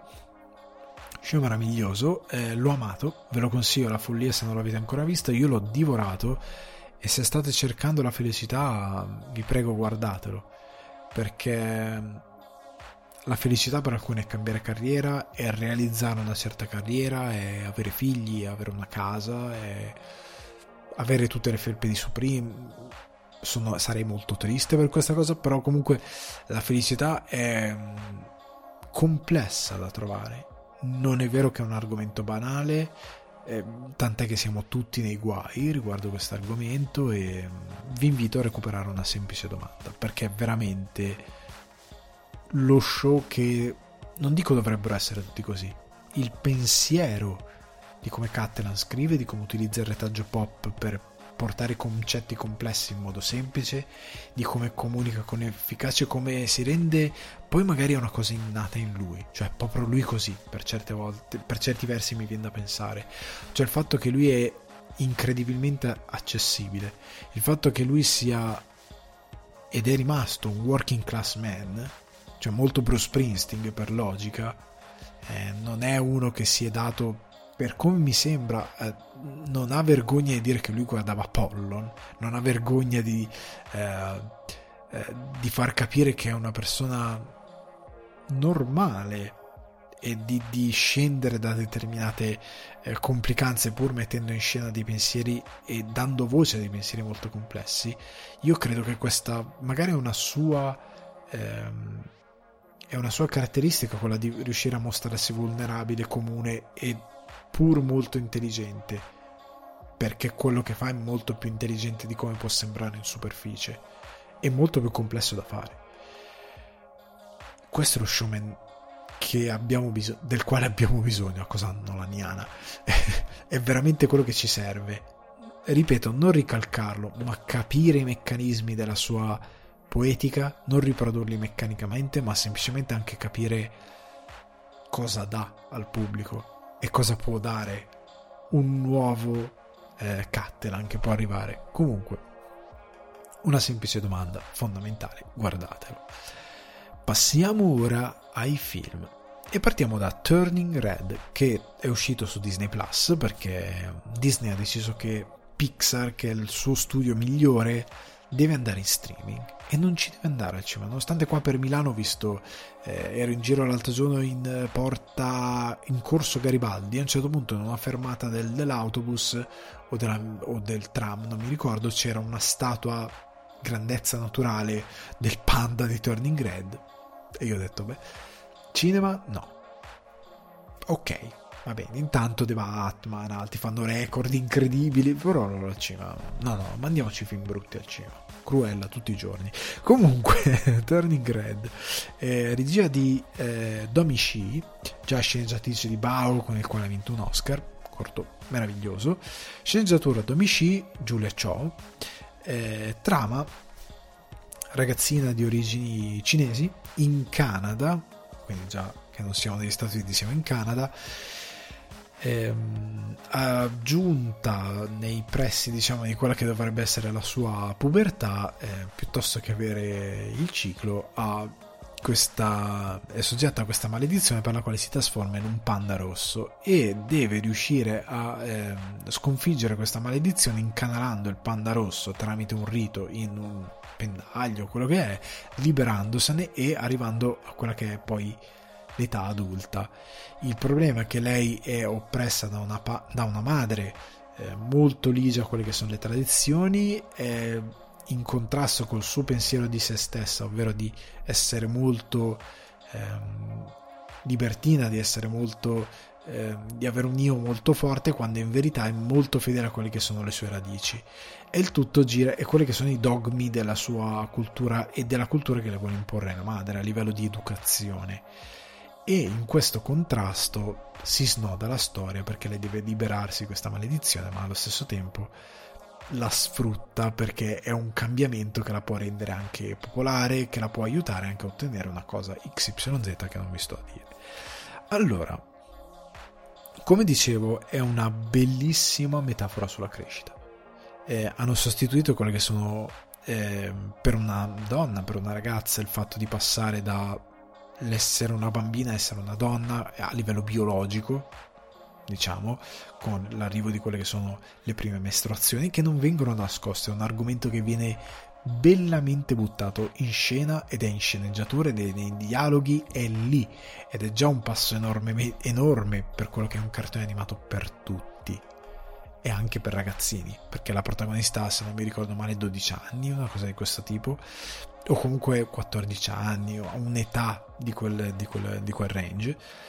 È un'enorme, eh, è una bellissima metafora sulla eh, crescita, il passaggio di crescita e soprattutto sull'affermazione della persona.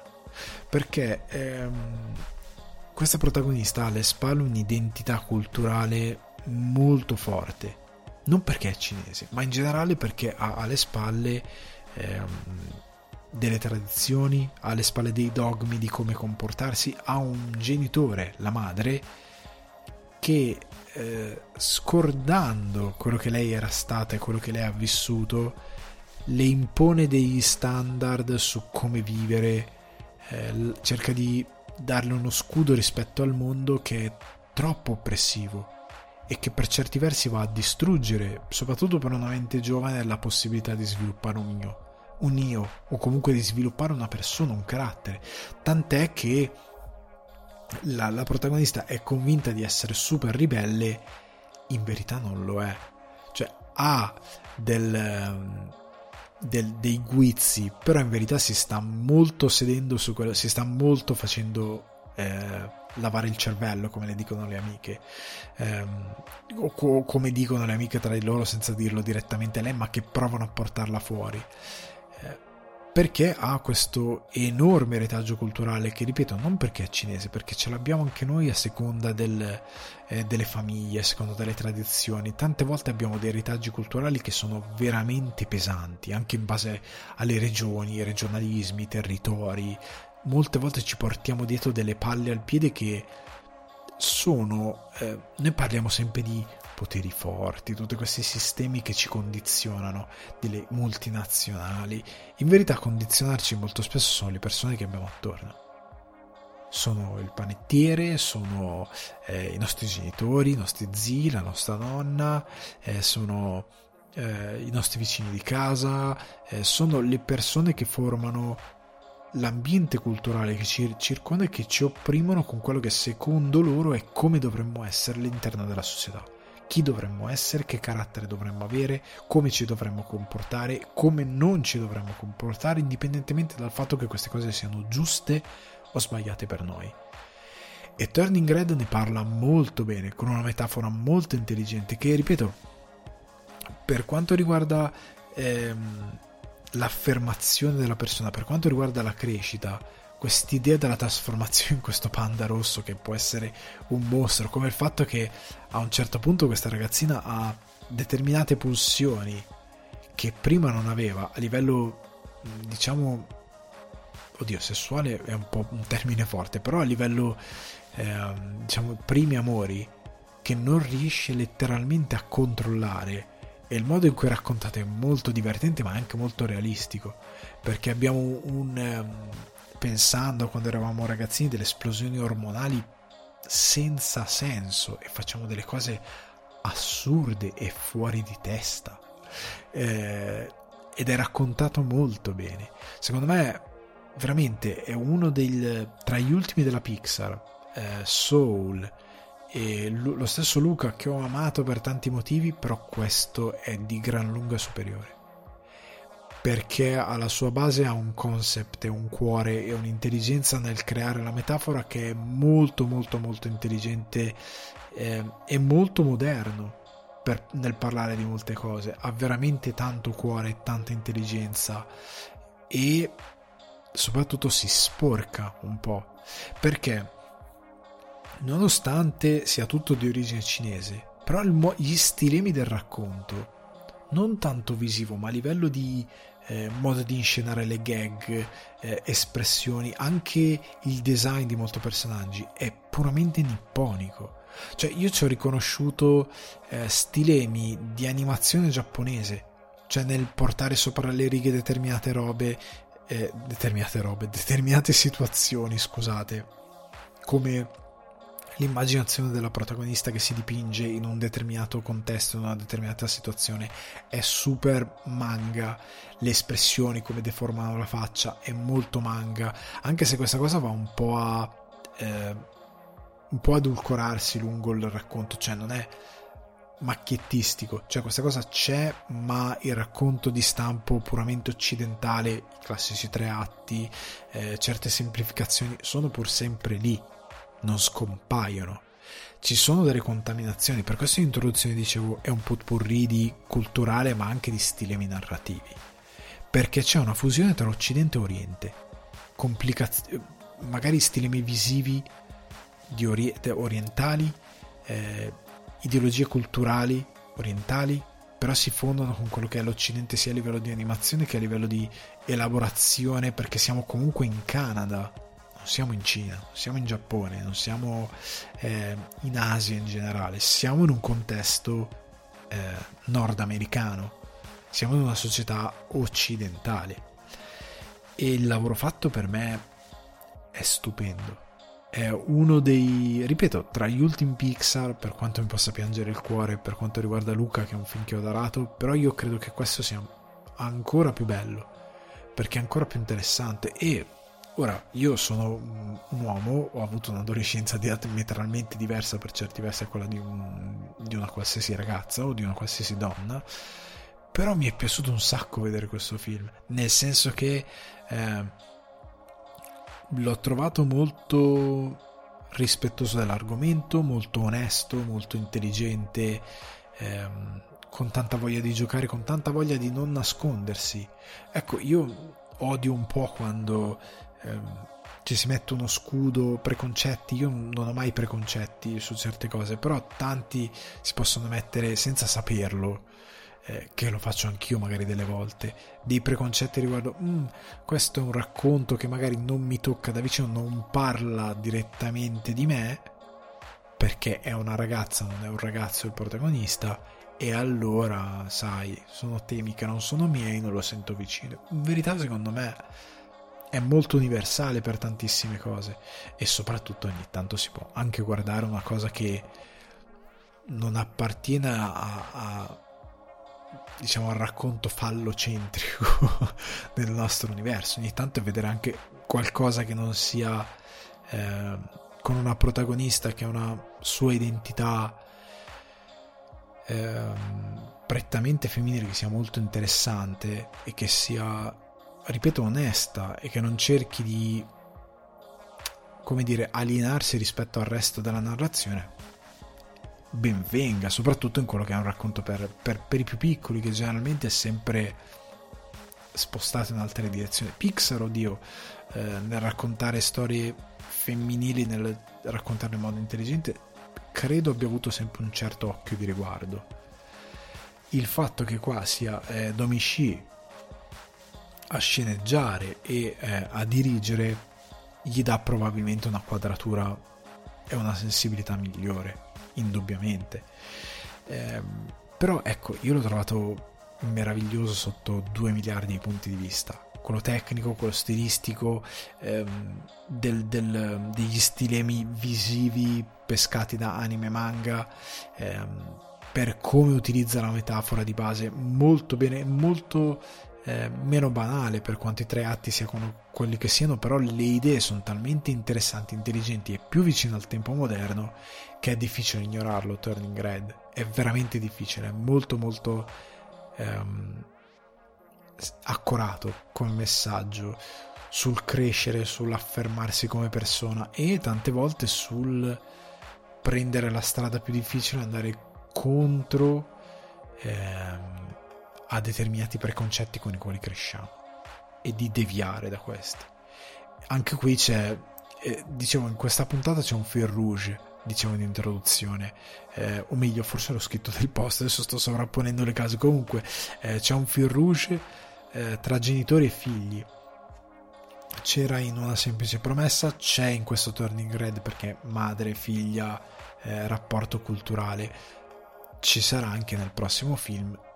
È una cosa interessante che torna in questa puntata casualmente, però torna molto spesso. È un, un, un, questo contrasto che è culturale, ma è anche di età e anche di rapporto eh, è molto bello, l'ho trovato, lo trovo davvero molto affascinante per come è trattato in Turning Red. Se non l'avete ancora visto, Disney Plus, vi prego, guardatelo perché è veramente, veramente bello.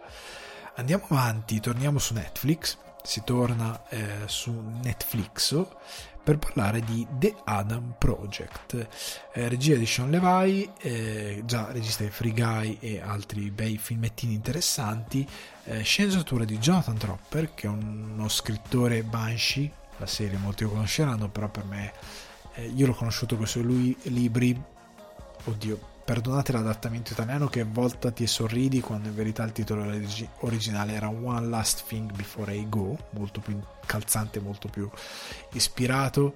Um, This is Where I Leave You è una serie dal quale hanno tratto anche un film mediocrino di Sean Levi tra l'altro però ecco Jonathan Tropper è un bravissimo autore e qua il suo analizzare il rapporto genitore-figli è molto presente e si vede eh, T.S. Nolin, Jennifer Fleckett eh, Mark Levin altro sceneggiatore, eh, questi sono gli sceneggiatori, cast Ryan Reynolds, eh, Walker Scobell che interpreta il giovane Ryan Reynolds, Mark Ruffalo, Jennifer Garner, eh, Zoe Saldana e Catherine Keener e molti altri.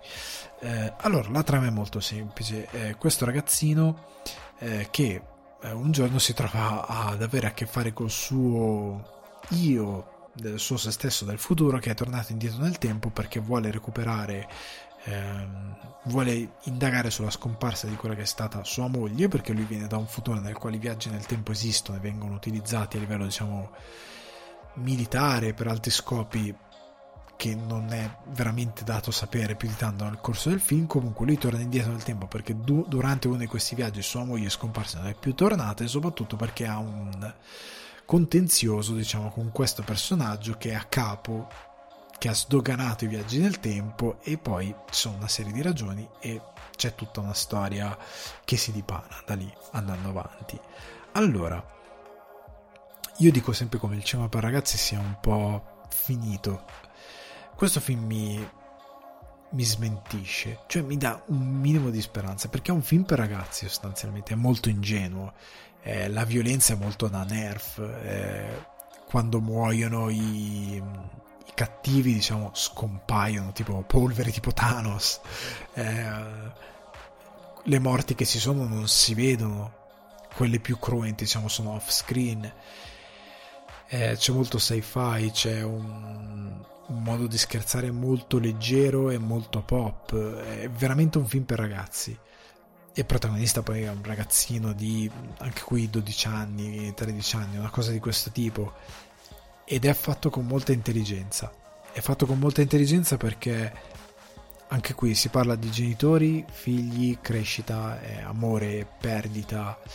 Ehm, e, lo si fa attraverso una storia dove ci sono di mezzi, viaggi del tempo, eh, spade laser, diciamo, una sorta di spade laser, ehm, dove si fa ehm, dove si fa puro intrattenimento attraverso un protagonista molto giovane e che ha l'enorme capacità di recitare esattamente come Ryan Reynolds e poi si è visto dietro le quinte che lui sa a memoria praticamente tutta l'intro di Deadpool 2 se vedete questo video Ryan Reynolds di lui nel van col bambino dietro che recita tutto l'intro di, di, di, di Deadpool 2 comprese le, le azioni non solo le, le battute e che lo imita benissimo nel modo di dare le battute, nel, nel, nel dare la punchline di una battuta, nel, nelle espressioni. Si vede che se l'è proprio studiato che gli piace, quindi l'ha scelto in modo perfetto.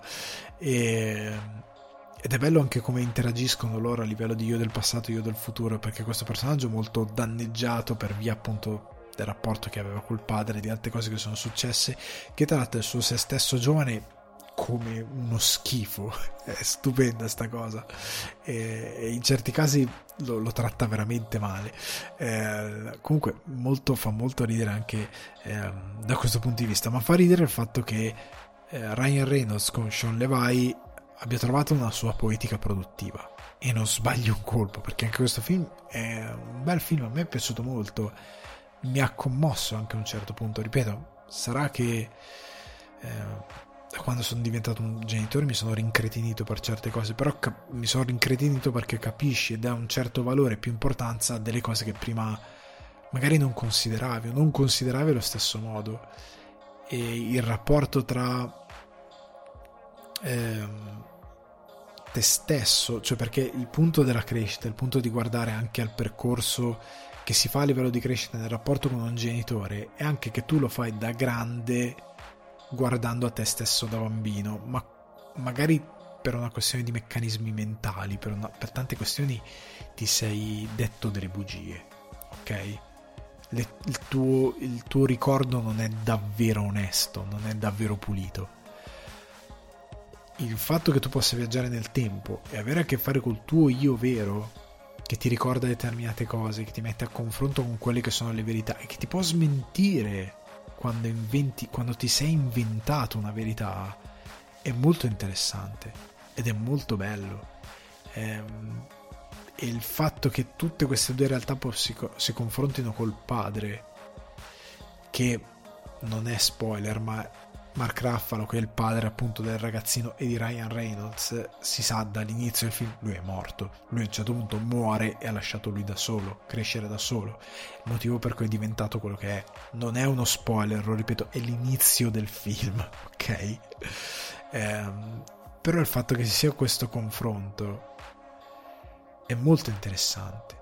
A livello morale, a livello proprio di di dare solidità a questa trama perché dà un cuore emotivo eh, anche all'idea del viaggio del tempo. Il viaggio del tempo è trattato contrariamente ad altri film. Come si tratta il viaggio del tempo? Non ti dare complicazioni, datti poche regole.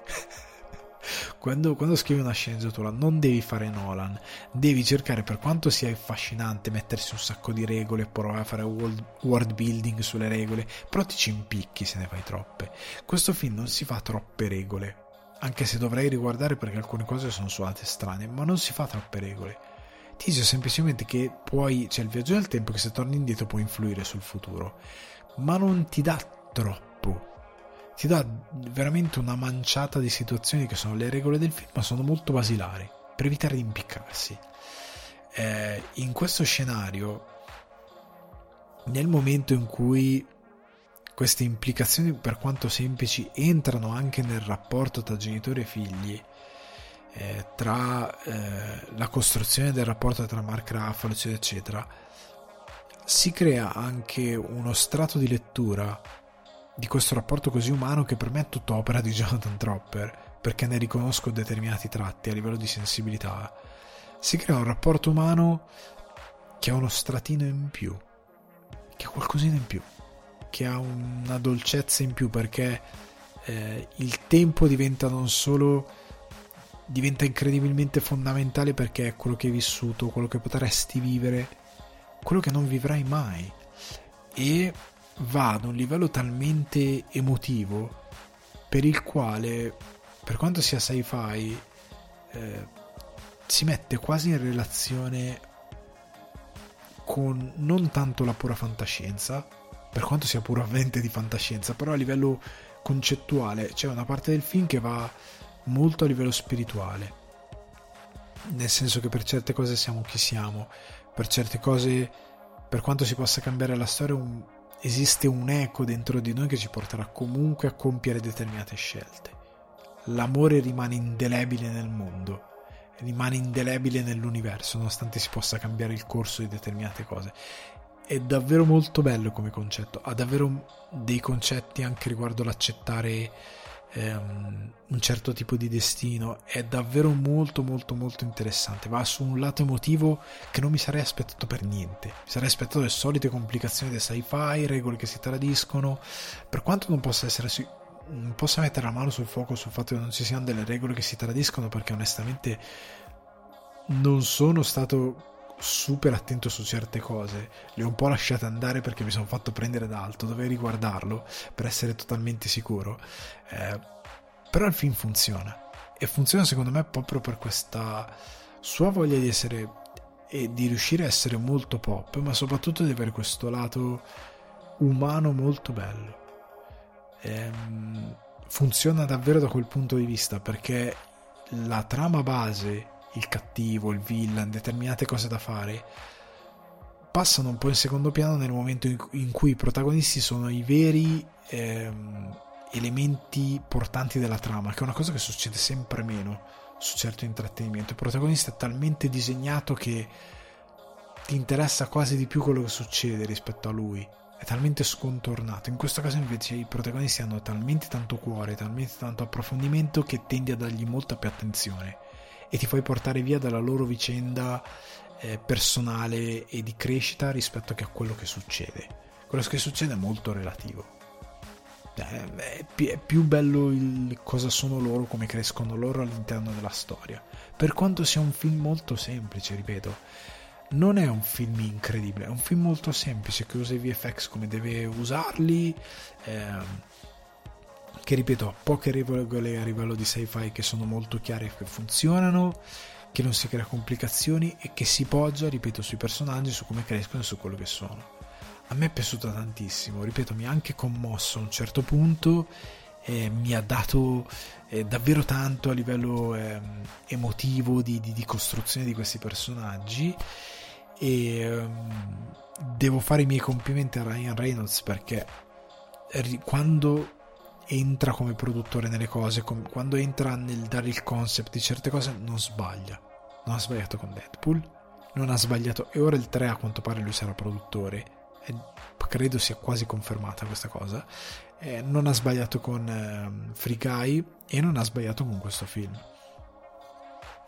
Per me lui funziona, ha delle idee che davvero funzionano e il tipo di eroe che si è creato, che in questo film è un po' diverso, non fa le solite battute veramente di cultura pop alla Deadpool o alla Red Notice, se l'avete visto, è molto sempre quel personaggio. Si discosta un po' per quanto quell'idea di eroe cazzone sia sempre presente. Ehm, qua ci ha messo un po' più cuore a livello di film ed è quello che lo fa vincere. Nonostante lui abbia la sua poetica ben precisa, però vince per altri motivi. E quindi The Adam Project su Netflix. Per me, guardatelo. L'unico difetto, ecco, prima di chiudere, ehm, si appiattisce un po' nella scrittura dei dialoghi. Nel senso che Mark Raffalo, in particolare, ha dei dialoghi che non gli stanno in bocca.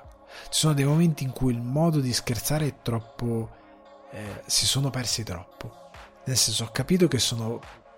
Due personaggi sono lo stesso personaggio. In due momenti diversi, eh, perché hanno una scrittura un po' diversa, perché sono in due momenti diversi, ma a livello caratteriale sono quello. Capisco che Mark Raffalo è il padre di questi personaggi, loro devono aver preso da qualcuno, ma è un personaggio che viene descritto con delle caratteristiche ben precise e certe battute secondo me non gli stanno in bocca. Cioè certe battute a livello proprio di eh, joke, cioè di come eh, dice certi, di come scherza in certi frangenti che è troppo Reynolds e troppo poco su Mark Raffalo sul personaggio che ha. Comunque, a parte questo, ehm, consigliato.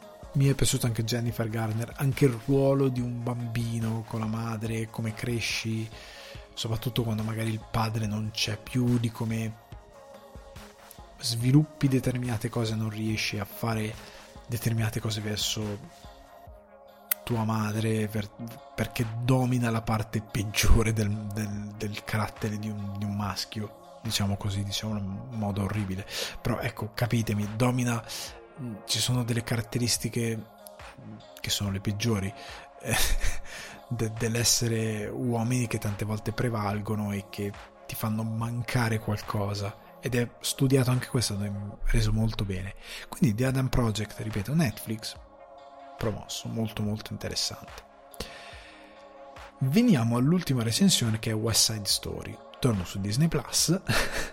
regia di Steven Spielberg, sceneggiatura di Connie Kushner, ovviamente adattamento del um, libro e eh, musical di Arthur Lawrence, cast Ansel Egerton, eh, Elgort, scusate, Rachel eh, Zegler, eh, Ariana De Bose, David Alvarez, Rita Moreno. Questo film ha sette candidature agli Oscar. Sette. Miglior film, miglior regia, miglior attrice non protagonista Ariana De Bose che tra l'altro quando recitava aveva effettivamente 18 anni quindi non male faccio già spoiler è bravissima. Miglior fotografia eh, Kaminski Janusz Kaminski. Miglior scenografia Adam Stockhausen e eh, Rena De Angelo o De Angelo dipende da quali siano le vere origini di questa scenografa. Eh, migliori costumi Paul eh, Taswell e miglior sonoro. Allora mio regia ovviamente Steven Spielberg, non l'ho nominato perché, vabbè, ho dimenticato di, di, di essere ridondante. Comunque, eh, di queste sette candidature, secondo me, attrice non protagonista e forse fotografia e molto probabilmente costumi e, e scenografia, se, non so, c'è Dune anche lì nel mezzo, ma forse fotografia no, ma è un veramente un ottimo contender però attrice non protagonista credo potrebbe vincerlo questa ragazza. Ehm, veniamo al film. Allora il film non è andato bene a livello di incassi. Io a Natale non lo vidi non perché non volessi andarlo a vedere ma per una questione di tempo eh, che ho già esplicitato. Eh, purtroppo Natale è stato un periodo particolare il bambino eccetera eccetera alcuni film li ho dovuti buttare giù dalla rupe e non vedere West Side Story purtroppo considerando che a casa la visione è veramente mozzata. Ehm, è uno di questi che ho buttato giù dalla rupe. Sfortunatamente non sono andato a vedere. L'ho recuperato su Disney Plus mi è piaciuto tantissimo. Ehm, è un film a livello tecnico senza senso. Cioè la storia ve la, ve la riassumo così. È sostanzialmente un, Romeo e Giulietta ambientato negli anni 50 eh, in questa um, New York dove sostanzialmente ci sono questi jazz, questa banda eh, di mm, ragazzi del ghetto più bianco di, di Manhattan, eh, che è in contrasto con invece i ragazzi mm, portoricani, ok? Eh, per i quali, con i quali hanno un contrasto principalmente per motivi razziali e, e nel mezzo c'è questa storia d'amore impossibile Romeo e Giulietta eh, Tecchi Capuleti, eh, lei portoricana, lui invece bianco dei jazz che si innamora di questa ragazza da cui parte questa vicenda. Ehm, la storia più vecchia del mondo, appunto Romeo e Giulietta. Alla base, veramente, la base del dramma è stata copiata bellamente per West Side Story, come hanno fatto gli americani negli anni saccheggiando, con delle musiche bellissime, ovviamente in, in musical, poi però saccheggissimo. Ehm, Steven Spielberg, io l'avevo visto a teatro, a teatro West Side Story, non ho visto il film originale, diciamo il primo adattamento cinematografico. Chi se ne frega per certi versi. Eh, West Side Story di Steven Spielberg dimostra che Spielberg è un regista incredibile. Ancora oggi. L'aveva già dimostrato con Ready Player One. Cioè, quando lui ha fatto Ready Player One è arrivato e ha detto scusate, io sono pur sempre uno dei re della fantascienza ci penso io con quest'opera pop e ha fatto un film incredibile, incredibile a livello tecnico, gestione dei VFX, eh, regia, soluzioni di regia, veramente incredibile. Ha dato una pista a un sacco di registi. Prendete un regista medio Marvel, lui gli dà una pista con Ready Player One, proprio a livello tecnico e a livello, ripeto, di gestione di VFX, è un drago. Ehm, in West Side Story dimostra ancora una volta che nel girare un musical nell'anno in cui sei stato in The Heights, uh, Tic Tic Boom, um, lui dimostra, arriva zio Steven, ci penso io a fare il musical dell'anno, e effettivamente è il musical dell'anno. Eh, per quanto io ami Tic Tic Boom, però questo film Lin Manuel Miranda contro Steven Spielberg. Spielberg vince non tanto per il nome, ma perché tecnicamente ha un'intelligenza nel muovere la macchina, eh, nel lavorare con le scenografie, nel lavorare con i pochi VFX, molti anzi VFX che ci sono, seppur invisibili, nel seguire personaggi, nel muoversi con i personaggi, nel, nel dare una eh, quadratura alla, alla, come dire, al, al, al, contrasto tra musical e messa in scena di quello che è eh, effettivamente il, il, film, cioè le parti recitate, le parti cantate, le parti ballate. Eh, Spielberg riesce a dare un dinamismo e un'intelligenza, un senso anche di sporco, perché generalmente i musical dove sbagliano? Che sono pulitissimi. Cioè io forse da Blues Brothers non vedo un musical che è effettivamente sporco. E, e tra, tranne però quella è un'opera, I Miserabili, Les Miserables, però quella è un'opera, non è un musical, è, è un'opera in cinema. E, ehm, per quanto riguarda i musical è difficile vedere dei musical davvero sporchi, davvero eh, dove c'è il grasso, dove, c'è, eh, dove i sobborghi sono sobborghi, dove, dove, c'è la pioggia per terra, dove c'è eh, un certo tipo di decadenza. Eh, raramente lo vedo, in questo film ci sono questi elementi. Non è mai posticcio in niente. I musical hanno questo difetto che molto spesso non solo non riescono a dare al cinema una quadratura e quindi di rendere un po' più credibile a livello cinematografico l'idea che cantino e ballano, ma sono molto spesso palesemente dei set, palesemente delle scenografie, palesemente in un ambiente controllato e pulito dove gli attori si possono muovere e ballare in modo controllato e pulito e sei sostanzialmente su un palco. Al cinema ma sei su un palco sembra una scenografia, ma in verità sei su un palco. Eh, la sensazione che ti dà è questo. Eh, in questo film no, è proprio cinema a livello di, mm, ripeto, di soluzioni di regia, di messa in scena, di come muove la macchina, di come muove la macchina in funzione dei personaggi, di quello che fanno, ma anche di cosa devono fare a livello di cantare, ballare, cioè quando loro due si vedono per la prima volta, lui e lei, eh, Maria e Tony la tensione che c'è nell'aria, eh, il modo in cui lui li segue, il modo in cui gli altri che gli ballano attorno sono relativamente presenti. Eh, il primo bacio, eh, anche un, la violenza, eh, è un film che dimostra come Steven Spielberg veramente è essenziale nel cinema americano moderno. Ok? Cioè lui è stata la New Wave, ma la, la, la New Hollywood, ma è stato anche ehm, incredibilmente importante nel presente. Cioè non c'è una decade che Steven Spielberg non abbia segnato con almeno un film. Cioè lui si è presentato nel 2021 con West Side Story. Assegna un'altra decada anche se per i prossimi anni non farà un film così segnante anche se credo che il suo prossimo film proprio perché è molto autobiografico sarà incredibile. Ma al di là di questo ehm, anche se non dovesse essere incredibile c'è comunque questo West Side Story che dice questo è un grande regista. La decade prima almeno play, Ready Player One c'è stato. Ehm, è un regista che ha un enorme talento che ha veramente delle doti tecniche straordinarie. E la fotografia di ehm, oddio, eh, Kaminsky, che è inutile che io vi stia a presentare Kaminsky, è un grandissimo direttore della fotografia, ehm, che se non ricordo male forse è sempre lui alla foto... dico no, non la dico sta cosa perché magari poi dico una vaccata.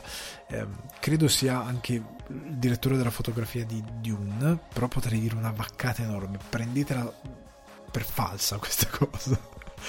Eh, per chi sta su YouTube probabilmente metto una conferma a schermo, per chi mi segue in podcast scusatemi se no, non, non, vi do questa informazione precisa eh, riguardo eh, Kaminsky, però ecco è un direttore della fotografia straordinario che lavora con Spielberg in una maniera incredibile anche in questo film.